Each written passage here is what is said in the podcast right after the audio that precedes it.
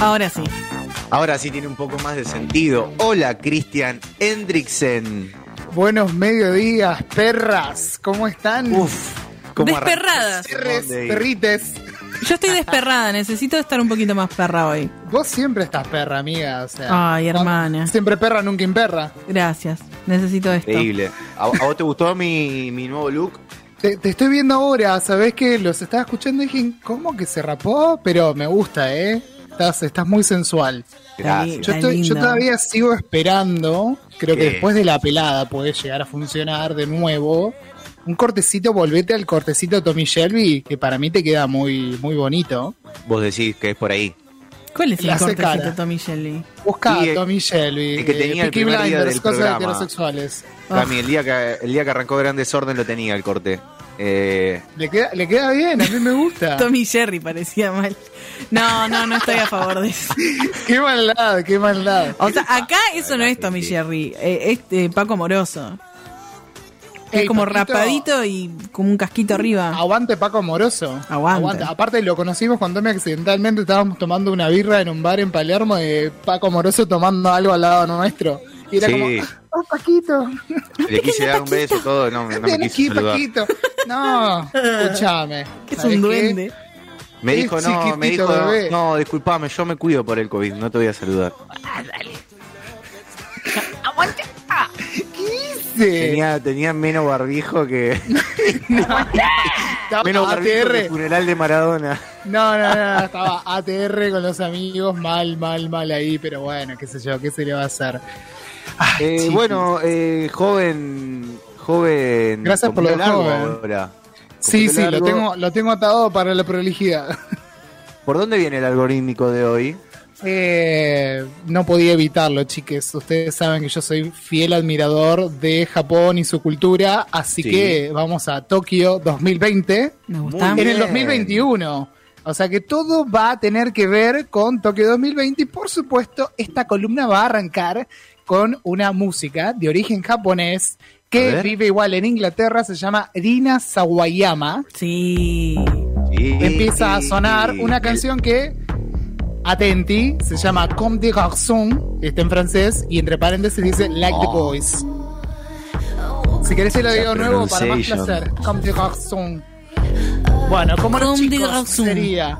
Y acá vamos a tener varias conexiones. Primero, porque es japonesa de origen, vivió casi toda su vida en Inglaterra. Tiene solo nacionalidad japonesa porque Inglaterra no permite doble nacionalidad con Japón. Ay, qué Y, pesado. po- y por eso había quedado afuera cuando fueron los premios los Brit. Bueno, Sí. Por Ponja no le habían dejado participar por más que había sido uno de los actos británicos más significativos de todo 2020. O sea, tremendo. Ahora, a partir de eso, creo que cambiaron las reglas. Así que arrancamos con Rina Sawayama, que es la gran sensación del año pasado. Yo, la verdad, hasta este tema no la conocía. De hecho, eh, ahí ya tenemos la primera de las conexiones con Kylie Minogue, porque incluyó esta canción en su lista de canciones recomendadas. Así que ya arrancamos ahí, después va a haber otra más grande. Pero si Kylie autoriza Rina Sawayama, que en realidad se dice Rina, no es Rina. es Pero Rina acaso Sawayama. Rina. Rina ¿Acaso querida. Rina? Serás Rina, pero no Zorrina. No confundir. no confundir la ruta con la música. Así que arrancamos, obviamente, bueno, ya japonesa, ya quedó todo más que claro. Los Juegos Olímpicos arrancaron este fin de semana. Mucho no vi, confieso, vi muy poquito, la apertura, alguna cosita ahí medio suelta. Así que no estoy tan indignado como Tommy con, con la, la- Sí, ni- las ni me que nos pegaron. Ay, para buscar datos deportivos, busquen a periodistas autorizados. Yo voy a hablar de otras cosas. De Me Rina. parece lo correcto. No estaría haciendo el caso. Irina Sawayama, si no la conocen, ya la están escuchando acá en Radio Colmena en Gran Desorden. Aprovechen porque, eh, bueno, podríamos llegar a incluir para, no sé si va a haber un próximo aguinaldo de cosas, pero un buen saque estaría bueno. ¿Cómo un buen Conseguir saque? un sa- saque en la bebida japonesa. Ah. Ah, sí, no, no está bueno. Yo ya dije, este quiere meter raquetazo en colmena para un poco, amigo, que vamos Parece cuatro está meses. Julia, parece está Julia. No estoy ya- No, buenísimo. No, pero vamos por. Cada uno lo piensa de distinta Ma- Ustedes porque son unas faloperas. Yo estoy hablando de raquetazo, estoy hablando de un chirlo, ¿entendés? Una cachetadita ahí sensual. Nadie le dice raquetazo al chirlo. No, Bueno, no, pero no, no. yo soy bien pensado, ¿entendés? Yo llevo todo al sexo, no a las drogas. Bueno, por, por qué quería hablar de, de- de Tokio 2020? Que se hace en el 21, primera gran curiosidad de, de este algorítmico, ya igual es una obviedad lo que está pasando. Eh, me, me pareció muy lindo porque es Japón demostrando su superioridad estética en todo, Sí. ¿entendés? Tecnológica, estética, moral, lo que quieras. El Después a- mundito que hicieron con drones me volvió no, loca. por favor, más de 1800 drones perfectamente sincronizados. Primero, haciendo el logo, que ahora les voy a hablar del logo, haciendo el logo de lo que serían los Juegos Olímpicos, hay otro de los Paralímpicos, que también van a entrar acá en el algorítmico. Eh, una, una maravilla, porque arrancó con el loguito, se hizo un mundo, empezó a girar el mundo y ningún dron estaba fuera de órbita, ¿entendés? Todo giraba perfecto. Increíble. Entonces decís, por favor, Dios, necesitamos tipo que administren en Argentina dos años los japoneses. Los drones. Somos primer mundo.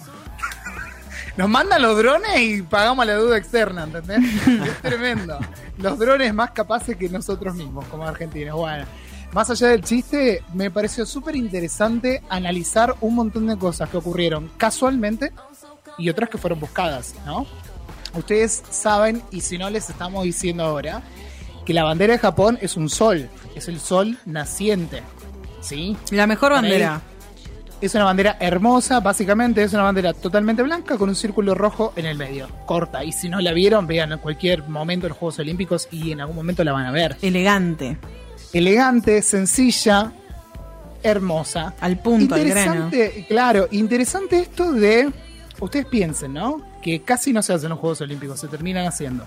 Sí, Justo, justo por esas casualidades de la vida toca en Japón. sí.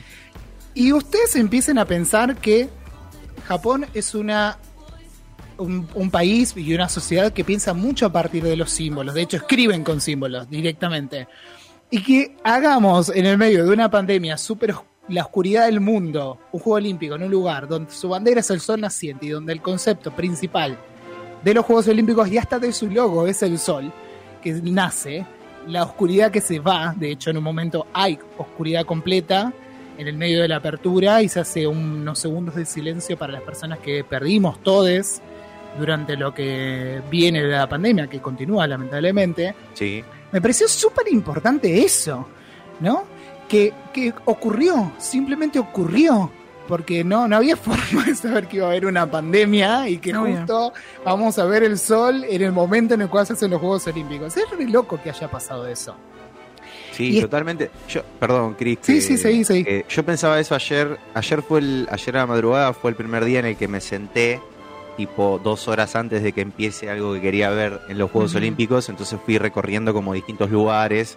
Viste que van las cámaras por todos los deportes, sobre todo los que son argentinos.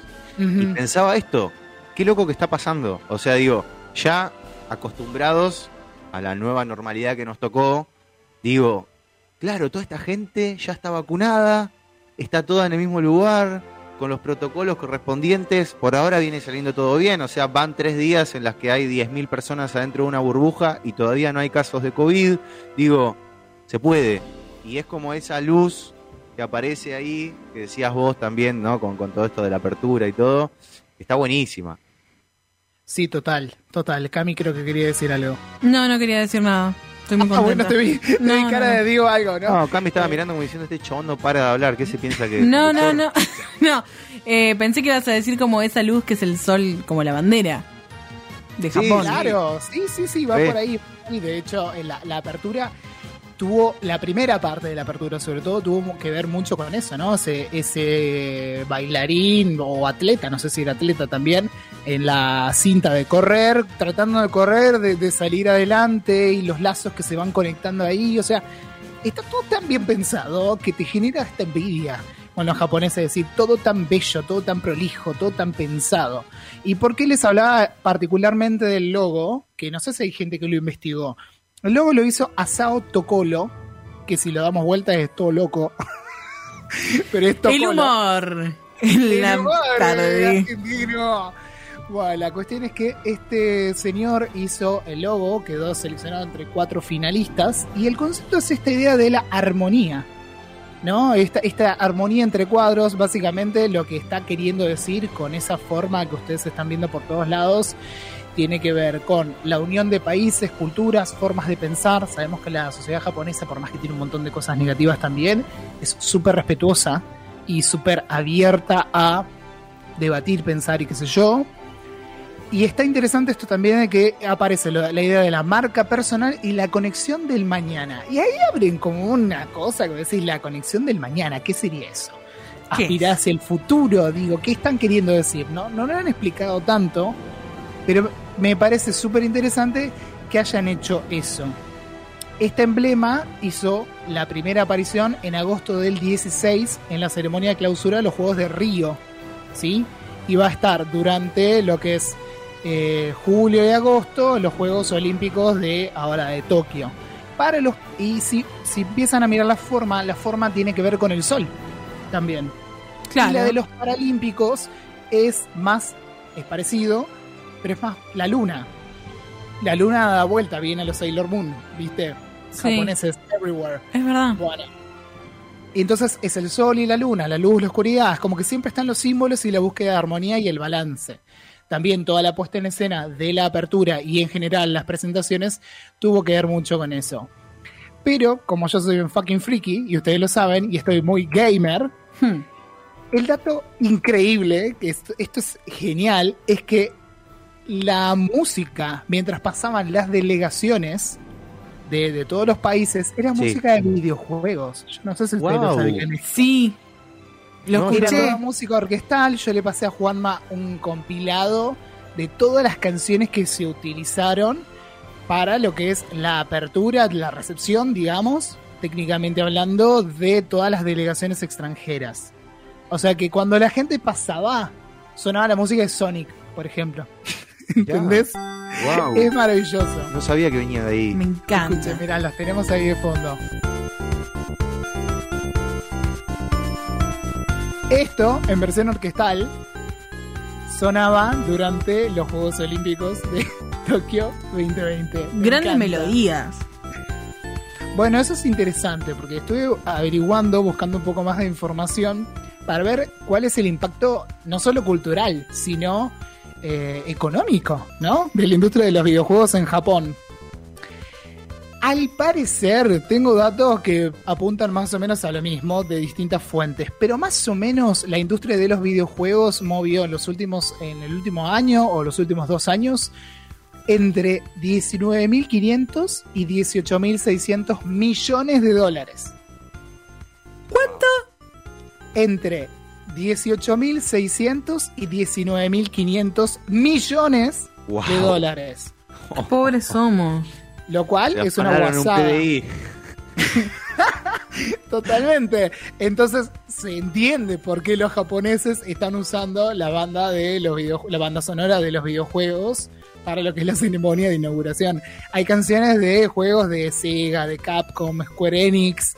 Hubo, eh, bueno, eh, Sony, Nintendo, lo que quieras. O sea, Sony y Nintendo son dos de las grandes compañías distribuidoras de, de consolas y de videojuegos más grandes. Y además es como la forma en la que Japón se metió en la cultura de otros países, de casi todos los países, ¿no? También es como que en Hollywood hagan una, una presentación con estrellas de Hollywood. Sí, todos los conocemos. Claro, pero acá es como que tiene, no sé, tiene una cuota agregada de que vos no te esperás que en un juego olímpico haya un juego virtual. Hay Claro. también tipo unas olimpiadas de juegos eh, virtuales. No, Sí. no me- ya no me voy a meter ahí porque no es mi terreno. Solo hablan con Z, lo hablan los jueves. Yo estoy, toco, toco y me voy, ¿viste? De, de las cosas que no me corresponden. Y, y bueno, eso la verdad que estuvo buenísimo. Fue totalmente inesperado. Una de las primeras que sonó eh, fue Rotten's Dam de la saga Dragon Quest, que tiene, no sé, la cantidad de años, chicos. Hasta incluso fue tan popular que japoneses se ratearon del colegio, unos Mm. 300 dicen, para ir a comprar el juego cuando salió el Dragon Quest 3. O sea, japoneses rateándose del colegio, entienden todo mal, pero por un videojuego, para llegar a comprarlo. Wow. A ese nivel. Manija. No, no, no, no, increíble, increíble. Después, bueno, hay de todo. Si les empiezo a leer la, la banda sonora, acá lo tenía detallado. No sé si lo acabo de borrar accidentalmente. No, acá lo tengo. Tenés desde Dragon Quest, Final Fantasy, Kingdom Hearts, eh, también Sonic, que recién se los nombré, Nier. Bueno, hay un montón. Pro Evolution Soccer, ¿entendés? Sonaron canciones de un montón de juegos súper conocidos. Entonces vos imaginate, estás con la bandera de tu país así, re chocha, y te suena el tema de Sonic y es como, ¡ay, sí!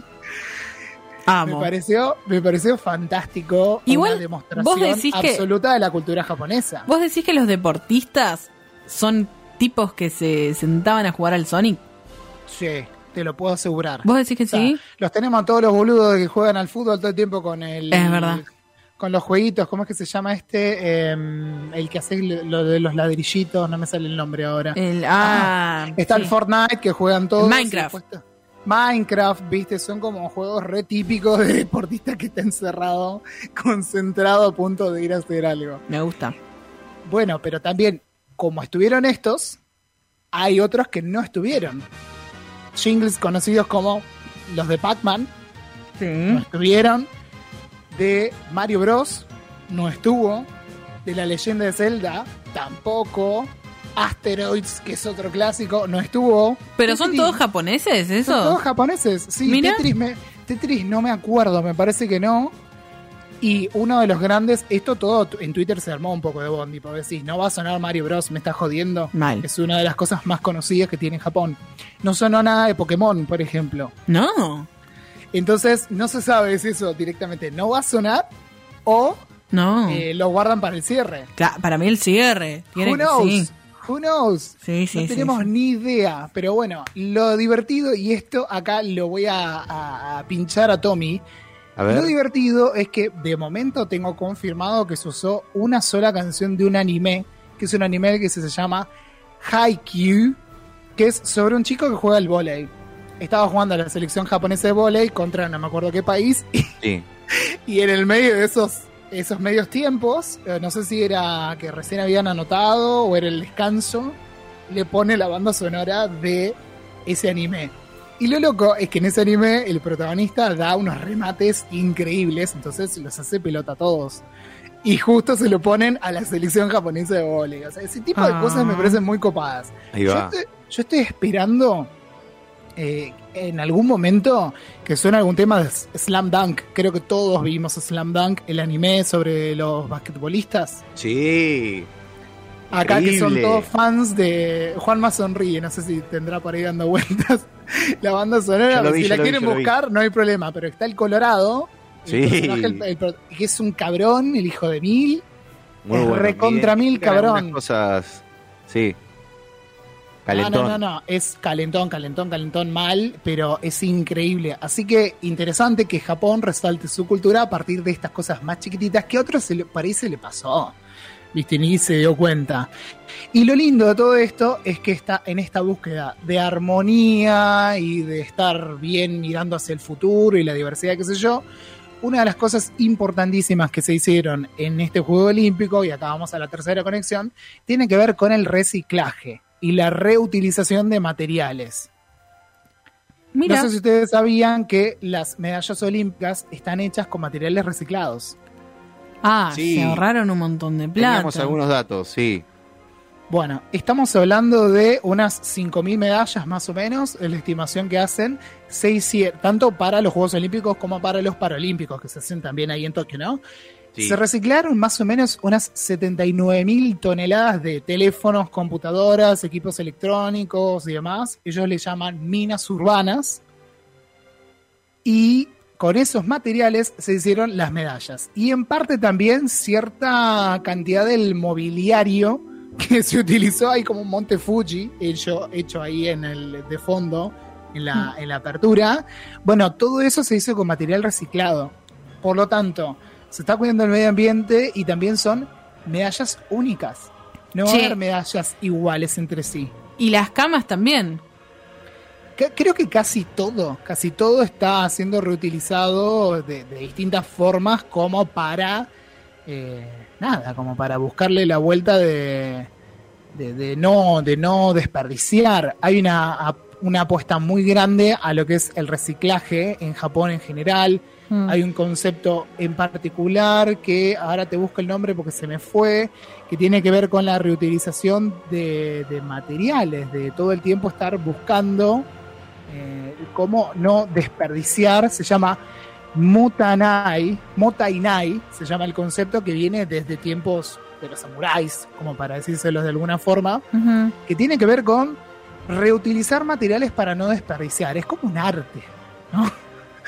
Los japoneses tienen mucho de eso. De hecho, hay un montón de videos en YouTube, los pueden buscar, están zarpados, en los que te explican cómo se separan los residuos en Japón. Me encanta. Hay algunas zonas que tenés más de 45 clasificaciones de basura. Me encanta y yo no puedo todavía con la bolsita verde y la negra. Nosotros nos cansamos de verde negra y de no, tengo que lavar el pote de dulce de leche para ponerlo y secarlo y qué sé yo. No. Bueno, hay, hay increíbles videos explicándote lo imposible que es prácticamente eh, de- descartar la basura en algunas partes de Japón. En Tokio en particular, es lo que al menos sé, es que depende de la zona en la que estés, cómo lo tenés que, mm, que bueno, que clasificar. Entonces, si vivís en determinada zona, va de una manera. Si vivís en otra, va en otra.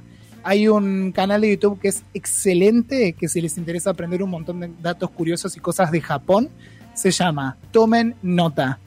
Pensé que se llamaba Tomen Nota. no, no, ojalá, sería muy fácil. Porque es en japonés eh, parte del nombre. Es Neko Jita Blog. Neko se escribe eh, con K, como Neko significa gato, de hecho. Ujú. Neko con K, Jita con J-I-T-A. N-O, N-E-K-O, J-I-T-A.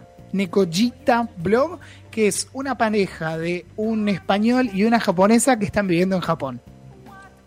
Me encanta. Entonces, es el encuentro de culturas. Lo, lo recomiendo porque es súper interesante y he estado horas mirando los videos de ellos. Ahí tenemos otra conexión más. Tienen uno en particular que hablan sobre cómo reciclar la basura. Y si llegas a dejar algo mal, viene el vecino y te dice: Mi ciela, pusiste mal, no sé, el, papel pot- aluminio. Sí, el pote de dulce de leche no lo lavaste. De acá lo Porque las bolsas en general son semitransparentes, no es como acá, que es negra o verde y no se ve lo que está dentro, se ve. Entonces llegas a clasificar mal y el policía de basura la deja ahí con una nota y te dice, querida, reciclalo bien. Hasta te pueden multar, pero heavy. Atendeme la bolsita que me dejaste. No, no, no, no, es increíble, es increíble. Y de hecho hay una búsqueda hacia, eh, creo que es 2030, de tener solo el 25% de los residuos generados actualmente, que cada vez son menos y menos y menos por este concepto de reciclaje tan intenso que tienen ellos. Y hacia 2035 creo que es Zero Waste. Y no sé si también los autos a combustión con nafta y demás, o sea, Sí. sería con combustibles fósiles, no van a circular directamente. A ese nivel. Me encanta. O sea, todo esto chequéenlo, tómenselo entre comillas, porque yo hablo de tantas cosas en el algorítmico que a veces no llego a chequear absolutamente todo bien, bien cabalmente. Pero es un datazo impresionante. No, Y pero que, este- que un país se ponga como objetivo tan pronto dejar de, de generar tanto residuo, me parece impresionante como política de Estado, digo. Sí, sí, sí, sí, es espectacular. De hecho, eh, ¿vieron los anillos de los Juegos Olímpicos? Lo- Sí. Bueno, que es ese símbolo más tradicional. Ellos en un momento en la apertura juntan todos los anillos y se ve que son de madera. Es una madera que fue plantada en el año 64, que Ah. fue la última vez, eh, o sea, de árboles plantados en ese año, mejor dicho, que fue la última vez que se hizo un Juego Olímpico en Japón. Me encanta Que la creo que también simbología se de hizo en. Tokio. O sea, realmente está todo muy pensado, por eso hago el chiste de, de la superioridad estética, moral y cultural japonesa. Totalmente. Tenemos muchas cosas para aprender de ellos. La verdad que yo estoy cada vez más fanatizado con, con todas las cosas que voy descubriendo. Y como les estaba hablando de que desde lo simbólico se apela a la conexión, al respeto, a la búsqueda de, eh, ¿cómo sería? Sí, es res- respeto, diversidad, se apela ahí. Obviamente, el tema que iba a traer a colación tiene que ver con los deportistas LGBTIQ+. Ujú. Importantísimo eso, porque estaba chequeando los datos de las personas que están oficialmente out, ¿sí? Declaradas como parte del colectivo. Sí. De los más o menos 11.000 atletas, Sí. solo el 1,5 son personas LGBTIQ+. Sí, Nada. estamos hablando 162 versus 11.000. Declaradas, porque yo te hago así, Grinder debe estar estallando en Tokio ahora. No, olvídate, está ahí, ¿sabes qué? A full, a full. Y, y si, y si agarrás eh, ahora Tinder y pones de zona Tokio, capaz te, te cruzás ahí. Pasa que también, yo, yo lo pensé como en chiste un día, chiste. No, no, es un chiste, mamá. Yo, yo Eh, no. No, no, no, no, no soy gay, mami. claro. No, no, ¿Qué mamá. una broma. En- ¿Cómo es? No, estaba pensando que también están en, en la burbuja, como decía Tommy.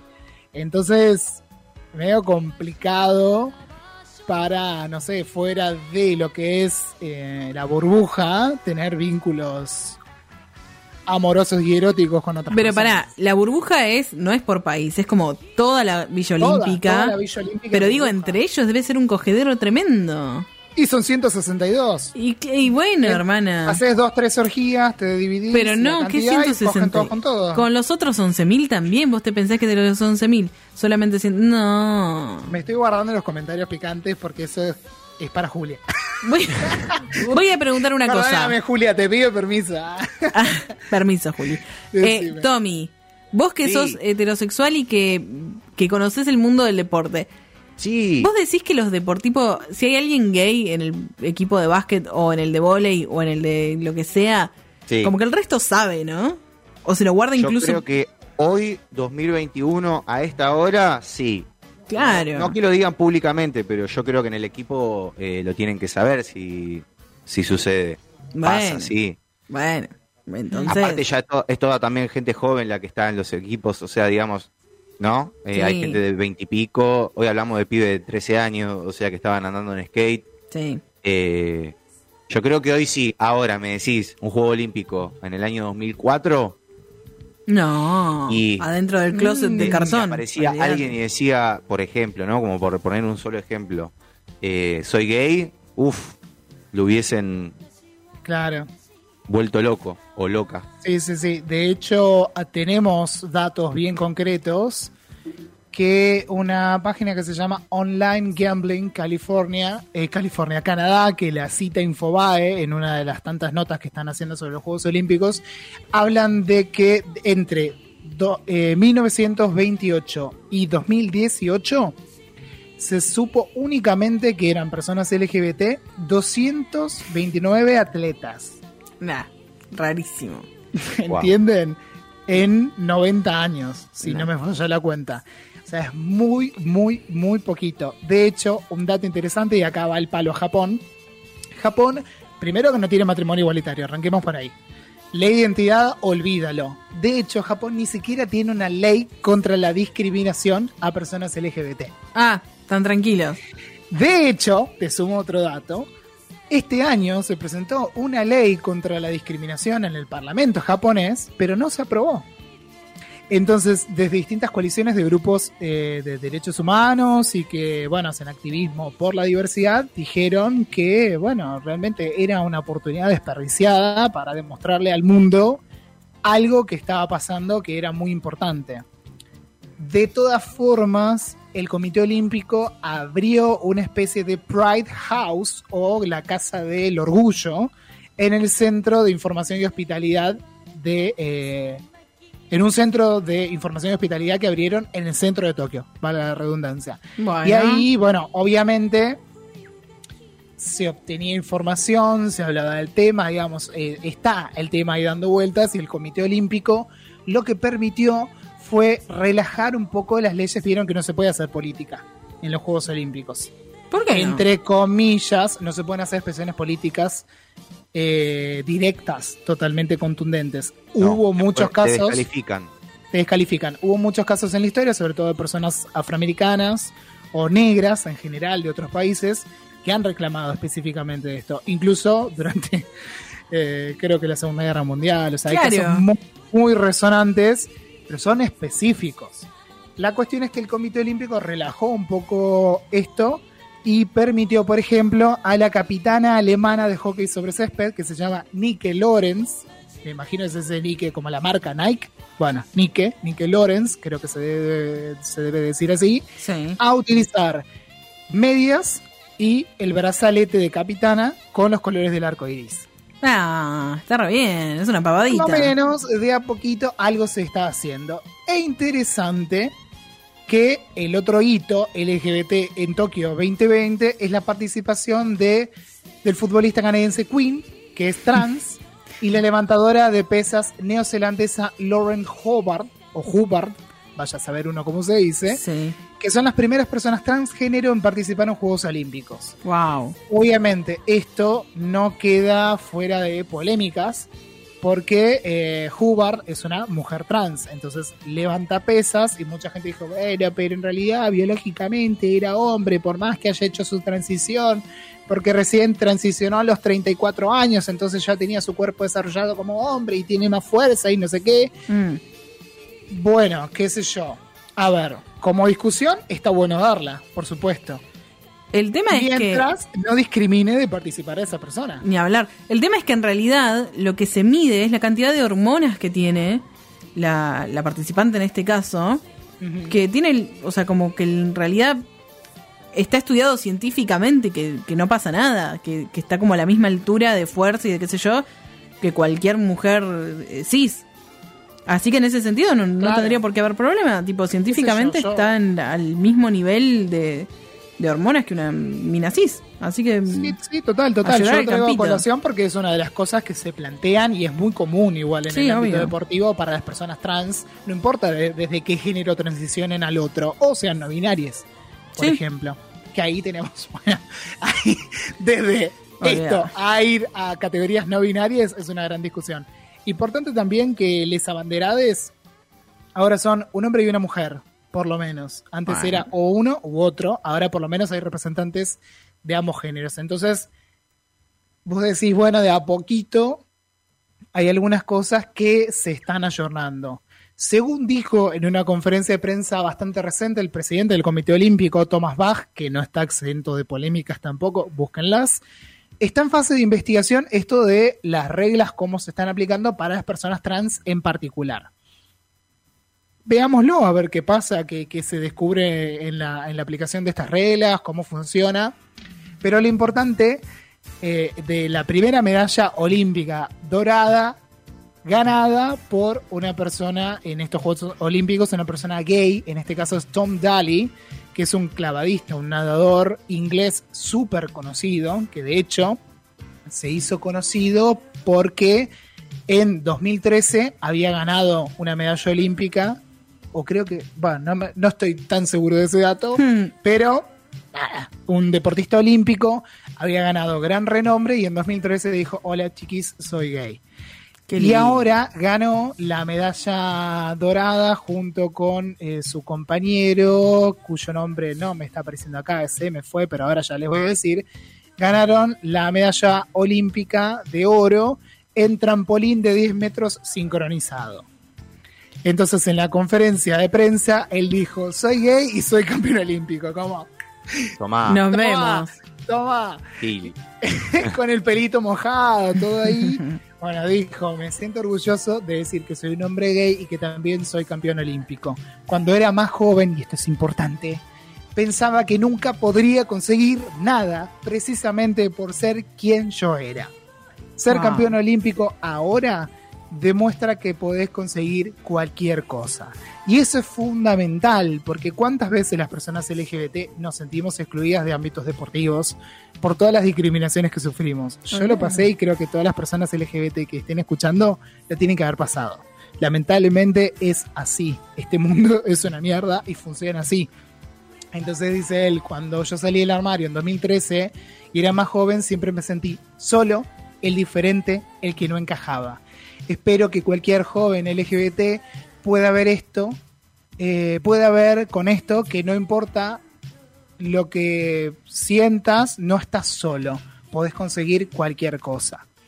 esto está buenísimo que pase. Él es influencer, es activista, fue votado por la revista Attitude como el hombre más sexy del mundo durante dos años consecutivos, ahí Ay. justo 2013 cuando sale del closet y 2014 también. Está re bueno Tom Daly, o sea, súper hegemónico, digámoslo, hay Poquito. que decirlo, recontra mil hegemónico.